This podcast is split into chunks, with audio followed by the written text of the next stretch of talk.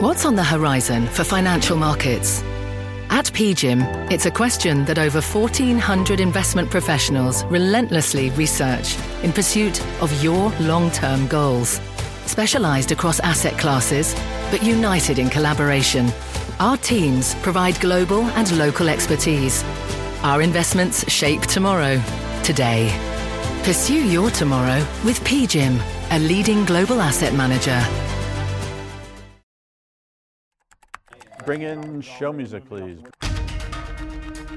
Hi, I'm CNBC producer Katie Kramer. Today on Squawk Pod, President Biden delivers a State of the Union with some political fireworks. Some Republicans want Medicare and Social Security to sunset. I'm not saying it's a majority. Former Democratic Senator Heidi Heitkamp joins us. There was a little bit of pandering to the Democratic base. And former Republican Congressman Mick Mulvaney. I thought you did see a moment there last night where everybody just sort of agreed and said, look, there's a lot of other stuff out there we need to look at before we look at Social Security and Medicare. And Andrew catches an Uber to Uber, the company's big quarter and big goals, with CEO Dara Khosrowshahi. We've committed to go all EVs not only in New York City, but all of the US, Europe, Canada by 2030. Plus, Bing! One big chatbot in the mix, and markets digesting Fed Chair Jay Powell's bumpy warning. CNBC's Steve Liesman. Is there a certain stability, and dare I say the word serenity, in accepting where the Fed is going and saying, okay, now let's get on with business? It is Wednesday, February 8th, 2022. Squawk Pod begins right now. Stand Becky by in three, two, one. Cue it, please. Good morning, everybody. Welcome to Squawk Box here on CNBC. We are live from the NASDAQ market site in Times Square. I'm Becky Quick along with Joe Kernan and Andrew Ross Sorkin. And if you want to take a look at what's been happening with. Mr. Speaker, the President of the United States. Thank you.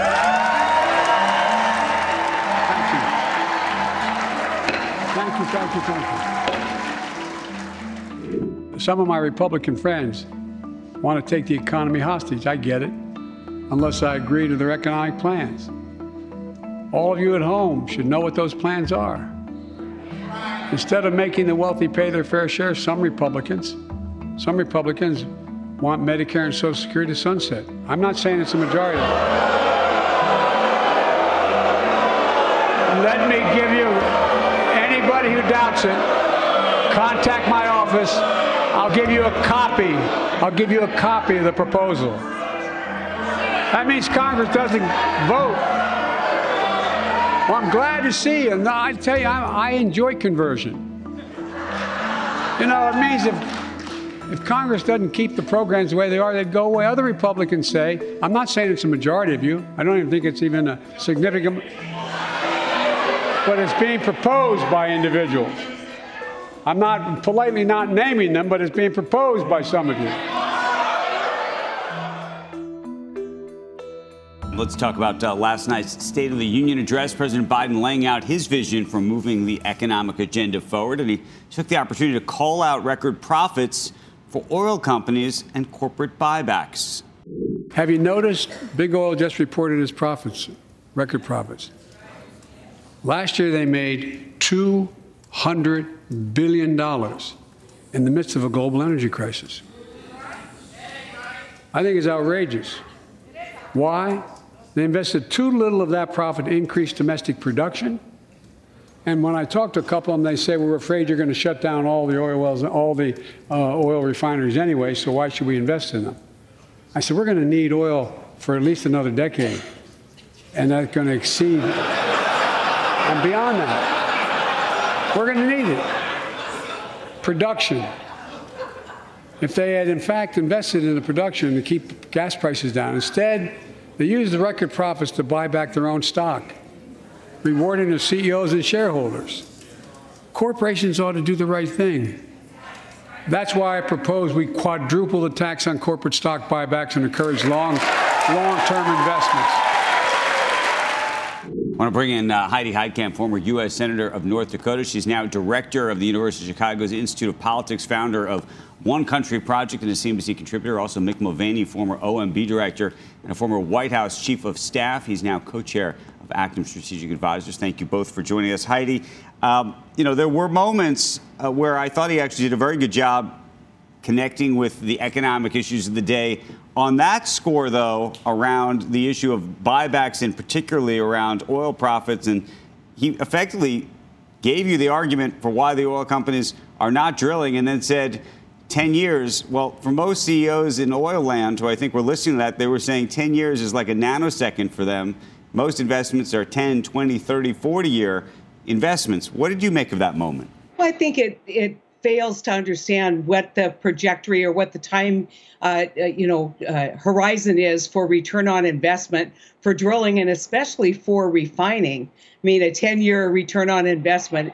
I mean, you'd have to raise prices pretty high to actually recover the amount you would be investing. And so, you know, he quickly turned from the 10 years and beyond that he said and beyond. I think 10 years is a horizon that is unrealistic practically, but I also think it's not enough to encourage people to make the investments. And so, um, you know, I think there was a little bit of pandering, um, maybe to the uh, to the Democratic base, but um, at the end of the day, I'm glad he recognizes that one of the reasons why we've seen a lot of um, uh, res- resistance is this return on investment issue. Mick, is this stock buyback uh, the the the quadrupling of it uh, dead on arrival. Obviously, there, there was uh, some uh, taxes on stock buybacks It was just put into place. You also heard him talk about a billionaire's tax, 15% uh, billionaire's tax, a, a, minimum tax for corporations as well. Uh, something that was akin, I think, to uh,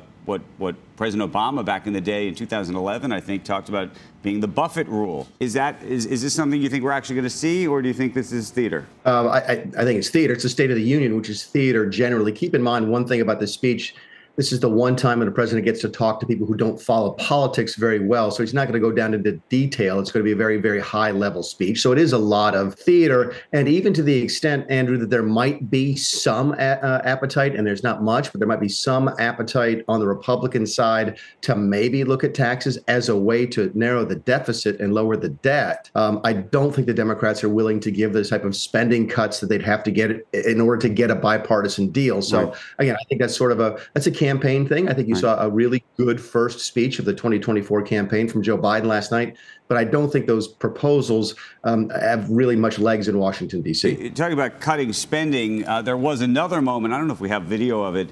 Uh, it was really, a, I mean, you can tell me whether you think he renegotiated the debt ceiling in real time in front of the public, uh, where he effectively said that we're all in agreement, meaning everybody in that chamber, uh, around not cutting uh, back on uh, Social Security and Medicare. Mick? Yeah, I did see that moment, and I think that that was entirely fine. I think a lot of the Republicans had said they wouldn't touch Social Security or Medicare. Donald Trump said the same thing. The budget that I wrote in 2018 was a massive reduction in mandatory spending, but didn't touch Social Security or Medicare.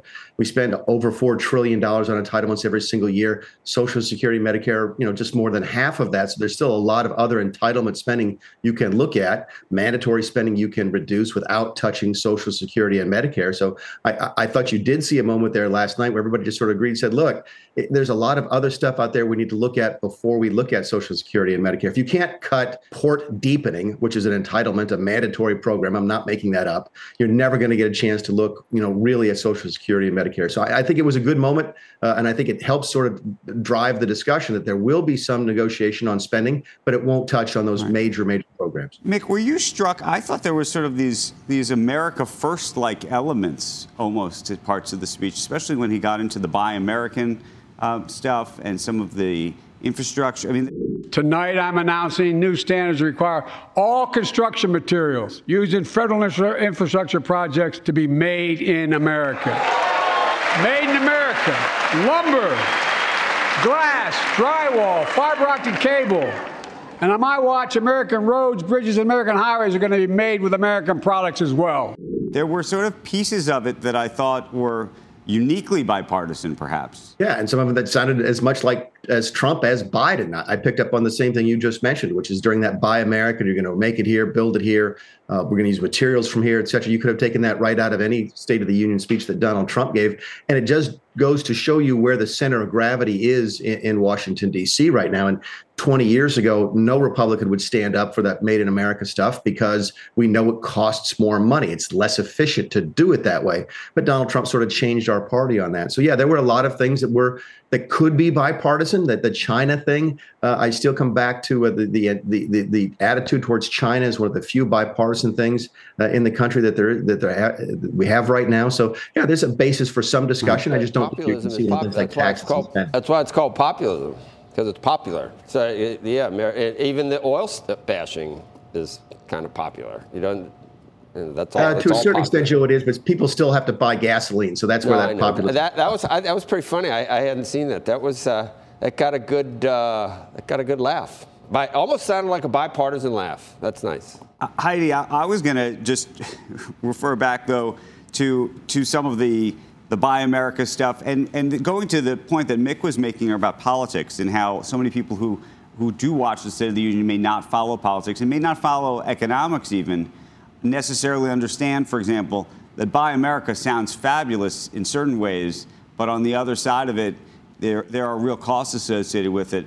And, and I wonder whether there's a disconnect with the American public or not. Well, let me let me kind of calibrate this. Um, Tammy Baldwin has been the champion of Buy America amendments on almost every appropriation bill and they've been voted down by Republicans. And so that even though there may be clapping and there may be a, a nod to the Trump policies, there still is, I think, a deep seated concern about uh, uh, Buy America. But I think, Andrew, your point about how is Buy America different from America First? And it was interesting because Trump, or uh, Biden last night was also speaking to our trading partners when he said we can do all of this and not violate WTO rules or, or trade rules. We know that we're confronting on the Inflation Reduction Act spending and the Buy America provisions there. We're confronting uh, a hostile attitude towards that in Europe. And so this is much more complicated than just standing up and giving a speech about Buy America. Do you think there's a chance the Inflation Reduction Act gets um, repealed, Heidi? No, no. I mean, I think I think number one, it was incredibly popular, even in my state. Um, we have a governor who is out uh, spending that money as we speak, talking about how we're going to transition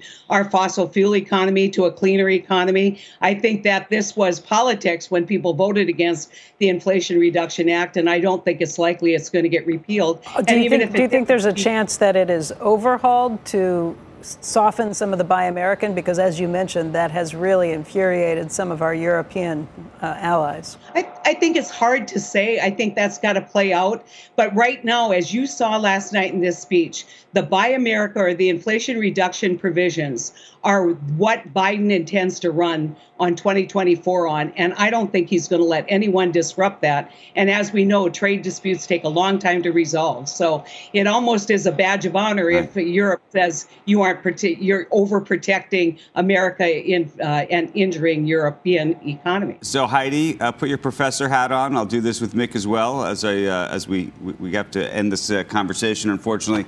Uh, grade, grade this reelection. Uh, this, is, is it a reelection speech? Is that what we're, we're describing it as? Oh, I completely agree with Mick. This is this was kind of a, a soft opening of the 2024 campaign, and I think he laid it out. Um, I think he really enjoyed the back and forth with the Republicans because it set a, a the ground rules for what this campaign is going to be all about. Professor Heitkamp, we need a grade, a letter grade. Oh, a letter grade. a letter give, grade. You're a professor now, right? You're teaching. don't do that anymore, Andrew. Good point. Oh, come on, Joe. There's still academic excellence, particularly at our institution. That was that was Mick. So, what's your letter grade? I agree, though. It was, it, it, yeah, graded on the curve, Heidi. Like at Harvard, that was an A. I, no, I would give it an a, a B plus. I would give Joe a B plus last night. Mick Mulvaney, Professor Mulvaney, what's your what's your uh, letter I, grade? I love the fact she thought that I was Joe Kernan. Thank you very much, Heidi. I appreciate that. Um, I, B plus, A minus as, a, as a campaign speech. It was really good. It was high energy. He was alert. He was engaging. Yeah. As a political speech, really good speech last night. As a get something done in Washington, C minus, but that's not the purpose of the speech. Professor Heitkamp, Professor Mulvaney, we appreciate you being with us. Thanks. I played golf with Trump. I wasn't his chief of staff, Mick. You got you can live with that. Cheese will be next. Coming up, Andrew calls a ride share and heads out of the NASDAQ market site. I'm at Uber's headquarters physically right now. Got a first on CNBC interview coming up with the company's CEO, Dara Khosrowshahi, and we're going to do it right after the break. We're seeing strength across the board. During the pandemic, you saw a huge shift of spend to retail. And now coming out of the pandemic, you're seeing shift come out of retail into services. Squawk Pod will be right back.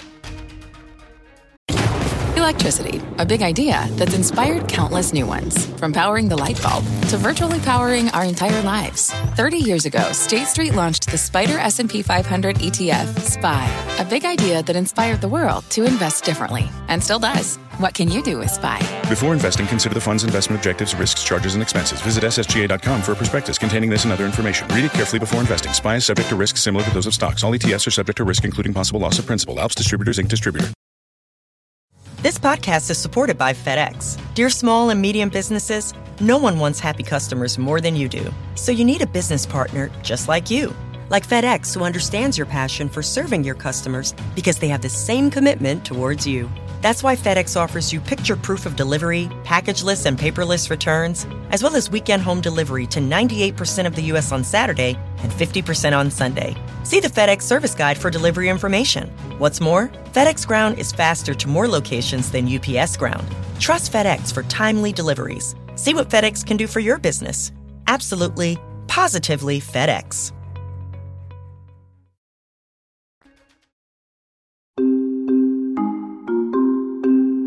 This is Squawk Pod.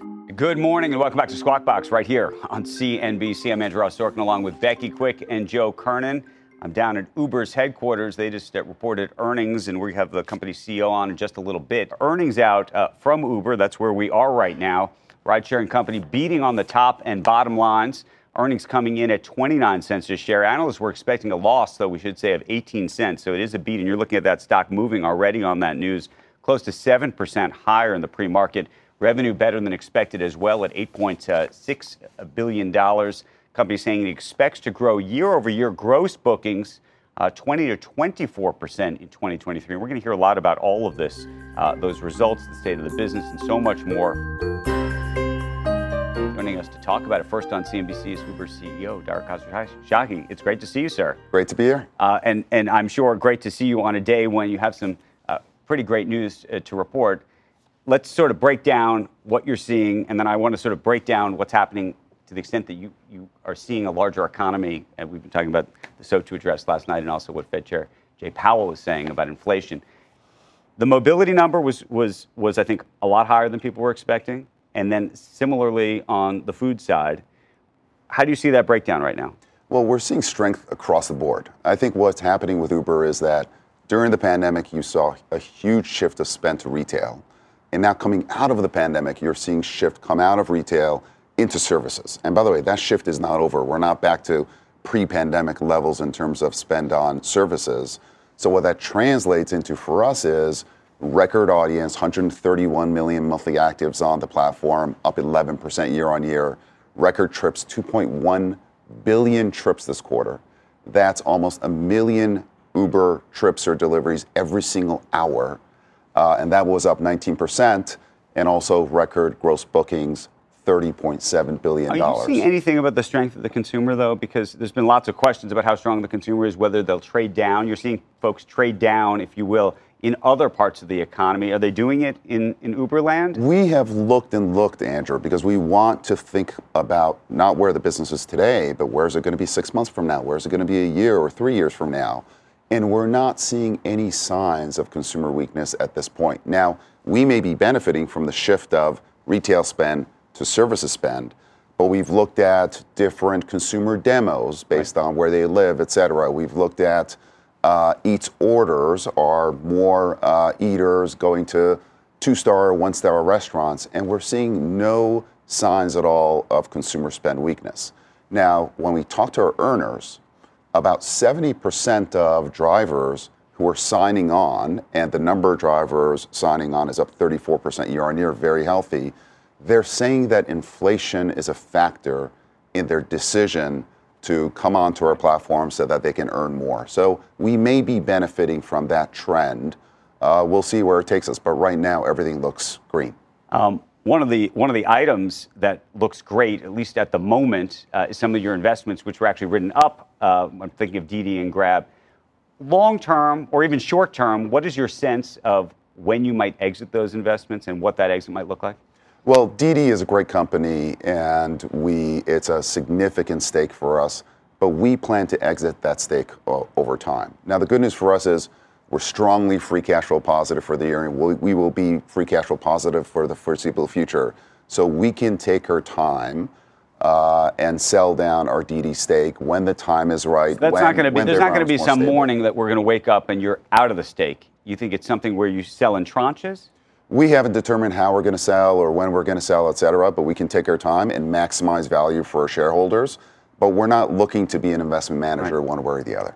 What is? I mean, by the way, you've played the role of CFO at other companies. Sure. What is your take more broadly, though, on China and and whether you know what that looks like in terms of DiDi? Well, I think that it looks like China is getting to a more stable place in terms of the reopening. Uh, hopefully, it will connect itself appropriately with the rest of the world as far as the economy goes. Uh, and we think our DiDi stake can be significant value that we can realize over a period of time. Um, you talked about being free cash flow positive, operationally positive. You say it's something that's going to happen this year. Yes, yes. Is that a Q3 uh, situation? A Q4? sometime this year sometime this year you know the the year before last we talked about being ebitda positive. We hit ebitda positive ahead of street expectations. Last year we said we'd be free cash flow positive. We got to free cash flow positive ahead of street expectations. This year we're putting the marker. We are going to be GAAP operating profit positive. Uh, and you know we'll hit it in due course. We're not talking we don't want to focus on quarters. We want to focus on many years. Um, back to the issue just of inflation. I'm curious what you're seeing on the food side of the business and where you think that ends the year, given the conversation we've been having on our broadcast a lot about what Jay Powell's been talking about and just cost of eggs, for example. Yeah, in general, if you think about pandemic winners, and food for us was a real pandemic winner, right? It was up 300% on a year on year basis. The food delivery business has been actually remarkably resilient.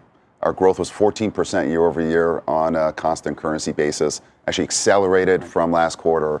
And really, the drive there is to continue to add selection, continue to add more restaurants, and then add grocery as well. About over 10% of our eaters now are trying grocery on eats, which is terrific. We are seeing menu inflation uh, in our eats business, and we've seen a little bit of the number of orders in a basket come down.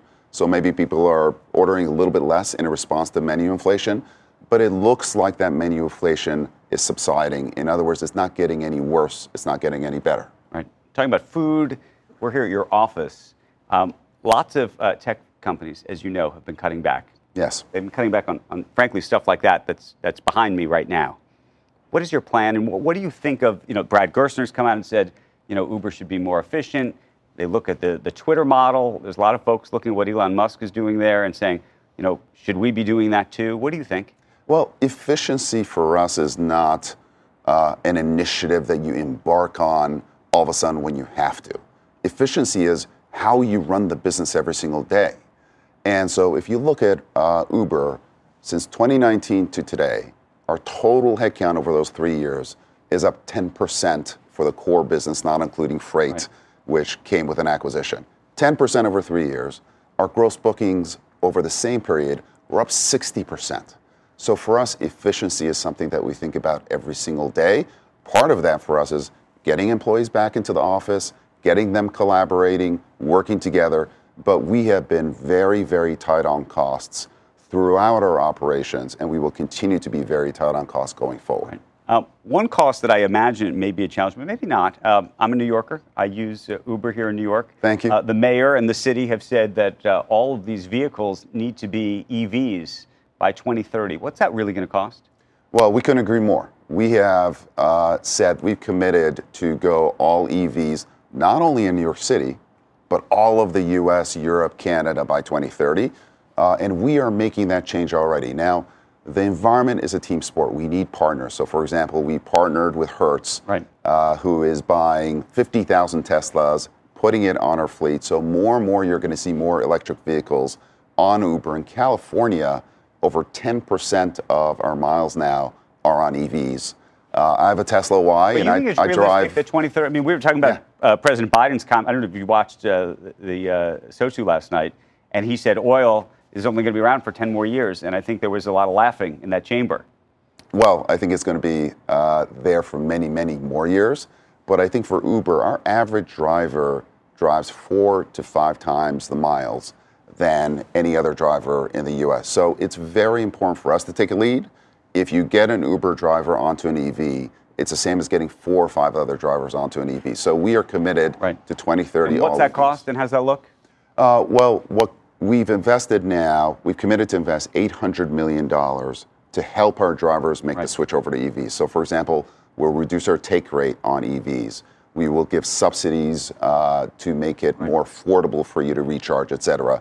But our investment is $800 million. Do you think people are more inclined to actually get in a car that's an EV Uh, as a as a customer? You know, there's a Yeah. there's a service that competes with you here in New York, uh, New York City. They drive around. blue Yeah, there's a ton of competition. No, that in, in- but that are just EVs. Yes. And that's the whole sort of model. But I don't know how successful that model is or not. Now, remember, you can choose Uber Green or Uber Green Comfort uh, right here as well. And what we've seen is customers are willing to pay with their time. Right. Most customers aren't willing to pay a premium for an EV, but instead of a four-minute ETA, they will wait for a seven-minute ETA. So they will take more time to help the environment, and we think that's great. Um, one of the things we have been talking about incessantly over the last several weeks, and I imagine when you were in Davos, it was a topic topic du jour. Uh, Chat GPT. Yes.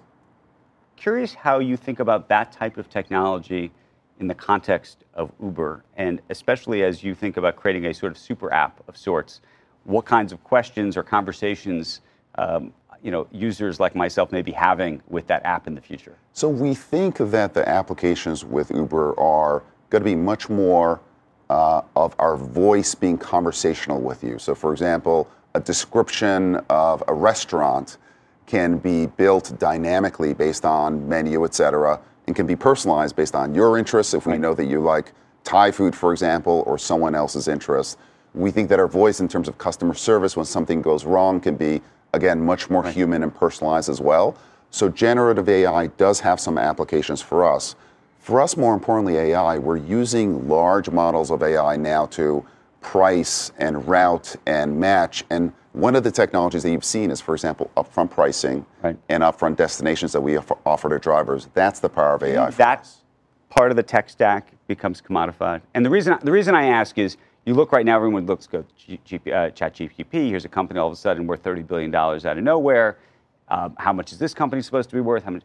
Is this something where you where you actually ascribe massive values to those type of companies, or are, or is this just a sort of component part that everybody's going to have of some sort? I think the models themselves can be commodified, but the data sets can't.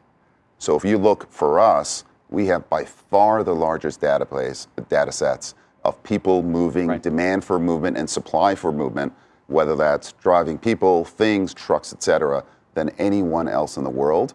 And I think that will allow us to use the power of AI to match and price in a way that nobody else can. Uh, we got to run. You've got a uh, another big Super Bowl ad. You, you Yes, we do. You guys lean into the Super Bowl. You got Diddy this year. It's a it's a big event, uh, and this one is uh, is is a You is can't a get the jingle great- out of your head. Yeah, absolutely. It's How much- amazing. How, how much do you pay for that? Uh, I'm going to keep that to myself, but but uh, we're going to get our money's worth and then some. Uh, and the Diddy ad is just incredible. Dara, thank you. Nice to see you, sir. Thank you. Appreciate it. Next on Squawk Pod, the rest of today's stories that got us squawking. Microsoft's Bing bet on an AI chatbot. Write a Andrew Ross Sorkin, Joe Kernan debate. And our own human analysis of Fed Chair Jay Powell from Steve Liesman. And I'd hate to see the Fed squash the economy in search of trying to get inflation down when maybe it was a huge supply side issue. Right. All that and a little surprise. I had an Apple II GS with his signature on it as a child. It's coming up right after this break. Support for this program is provided by Chevron. Methane management is a critical part of achieving a lower carbon future. Chevron is taking action to keep methane in the pipe. Their 2028 upstream methane intensity target is set to be 53% below the 2016 baseline. They're committed to evolving facility designs and operating practices. And they've trialed over 13 advanced detection technologies, including drones and satellites. That's energy in progress. Learn more at chevron.com slash methane. You're listening to Squawk Pod from CNBC. Up and Becky, Q. Good morning and welcome back to Squawk Box here on CNBC. We are live from the NASDAQ market site in Times Square. I'm Becky Quick along with Joe Kernan. Andrew is wake, making his way back here from his interview with Uber CEO. Dara Khosrowshahi. I'm worried. Here in a minute. Okay. Fed Chair Jay Powell telling investors that inflation is starting to ease. That's the good news. The bad news is, though, interest rates are still likely to rise. Steve Liesman joins us with more right now. And, Steve, there was a little bit of something for everybody in those comments that he made yesterday. Exactly, Becky. And, and I think the markets gave uh, the Fed chair a split decision. These were his first comments on that very strong January jobs report. And it suggests, he suggested if such strength continues, the Fed may have to raise rates higher than it had previously forecast. The reality is we're going to react to the data. So if we continue to get, for example, strong labor market uh, reports or higher higher uh, inflation reports, it may well be the case that we have to do more and raise hikes more than is priced in. So markets gave Powell, like I said, a split decision. Stocks rallied after the speech, with some saying Powell was not as hawkish as he could have been, and that he continued to say inflation is easing, even if bringing it down is going to be a bumpy road. But the Fed funds futures market, it increased its outlook for the peak funds rate. The peak funds rate had been 489 for the June contract before the jobs number. The peak contract is now August and it's trading with a yield of 514, exactly where the Fed is for year end. Rubeela Farooqi from HFE writing after the speech, at a minimum, we expect another two hikes with the caveat that rates could move higher than currently expected. We do not anticipate an easing of monetary policy this year. As we've reported the, this week, the gap between where the Fed, where the market thinks the Fed is going and where the Fed says it's going, it's narrowed dramatically since that jobs number. An argument that had been about three quarters of a percentage point, pretty substantial, is now just about a third of a percentage point. And they've got a whole year to work it out with the important question of whether the stock market now believes what the bond market is saying, Becky. So, Steve, what's your takeaway on this? What, you sound like you have been coming down more and more on the side of the market than what the Fed's been saying. We, we talked to one investor earlier this morning who just made the very fair point that no matter how you cut this, no matter how much more they raise rates, we've already been through the biggest section of the hikes. So this year should be easier to digest than last year, no matter what. Yeah, no, no doubt, no doubt. I guess the question is whether or not there's some breaking point here where it's uh, too much for the market to to digest when it comes to the equity side. Um, I think the Fed is going to go to five. I mean, I think it's going to do another quarter and probably another quarter after that. That should bring it up to that area there, and it's going to sit there. And uh, unless inflation comes down sharply, I think they're going to stay there for quite a while. I think it was interesting, Becky, when, when I thought about like why did the market rise after it initially fell with Powell you know, the market has other things to think about. Uh, this AI thing is significant. Uh, you have a whole bunch of, you know, corporate restructurings going on and deals being made. I, I just wonder if the market has said, okay, now that we understand each other, me and the Fed here, so to speak, maybe now we can get on with their business. Is there a certain stability and dare I say the word serenity in accepting where the Fed is going and saying, okay, now let's get on with business. We can the start to make now investment is, uh, decisions. everything relates to exactly a, to a Seinfeld. Uh, I have felt like the two of us have been sort of dancing around uh, a relationship in, in terms of agreeing on things lately. Steve. You know what I mean? It's not always like that. There are times in the past where I thought you were, I don't know, I just thought you would, you know, say that the Fed is doing its best and it's going to be right and stuff. But lately, I, I think that you, like me, have been wondering is crushing demand the best way to run a country versus maybe increasing. If you want to increase workers, you don't raise interest rates. If you want to help the job market, you don't destroy the job market. You just give more opportunity. Don't you? Are you becoming a supply sider a little bit, Steve? Or well, Joe, let's let, let, us agree on let, us talk about a few things. First of all, we agree on a lot of things. We're both we don't think the music of the Grateful Dead is fantastic. Is we both believe in uh, free Eyes of the markets. World, your favorite? I mean, Eyes of the World, or or, uh, uh, or, or Unbroken Chain? I, am sort of uh, you know Unbroken Chain is now one of my favorite songs. It uh, but it goes on and on. But but but let's let's go from you know the Grateful Dead and free markets to a more important place, which is the outlook for the Fed. And, and I think the Fed ought to be more cautious here. I, as I said a hundred times, I think there's this massive adjustment going on, Joe, in the job market where there was some overhiring from the pandemic. There was there's still underhiring, and there's this massive musical chairs thing going on where we've got to get people in the right place. There's been a decline in the in, in the uh, uh, partic- in, in, the participation rate as well as a decline in the workforce, and there has to be adjustment. And I'd hate to see the Fed squash the economy in search of trying to get inflation down when maybe Yeah. it was a huge supply side Right. issue.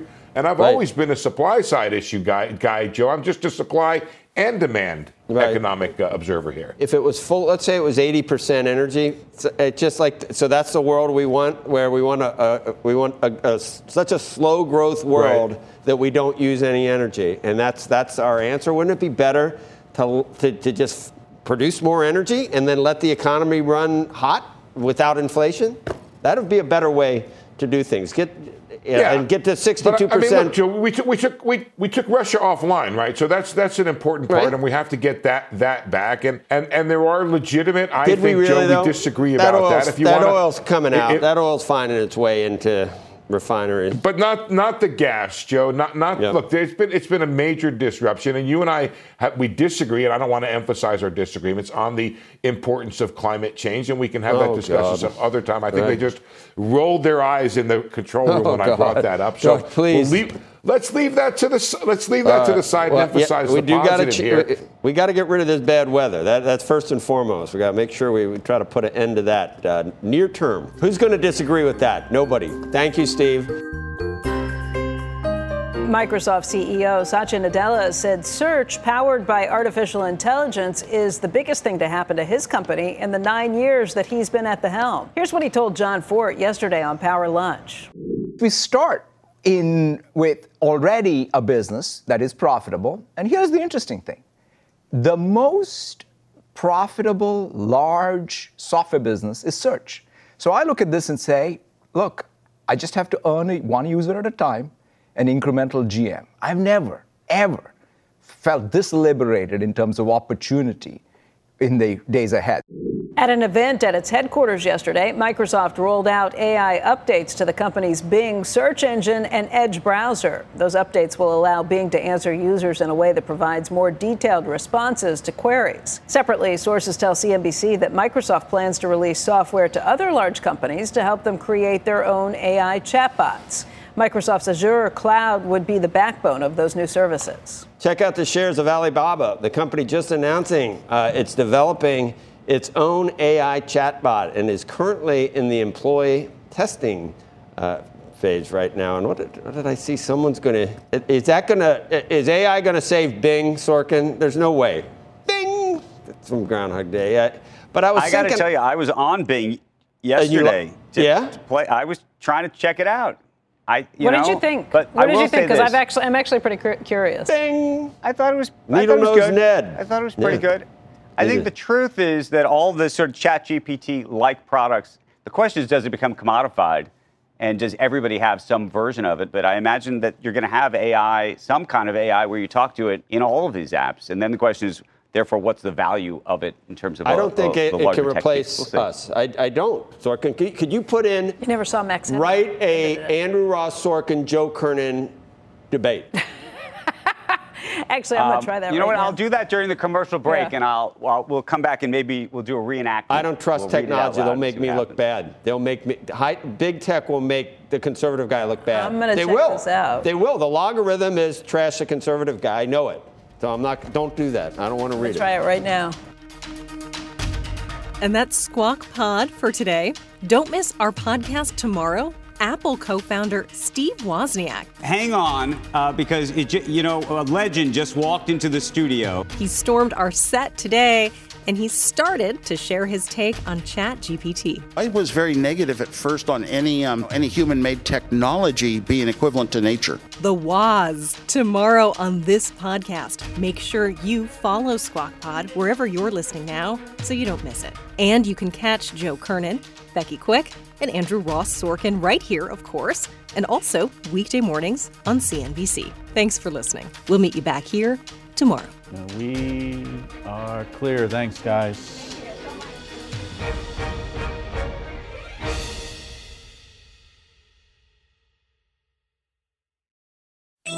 CNBC has quick and easy to understand business news updates at the open, midday, and close every weekday. Markets, money, and more from Wall Street to Main Street. I'm CNBC's Jessica Ettinger. Follow and listen to CNBC Business News Updates wherever you get your podcasts.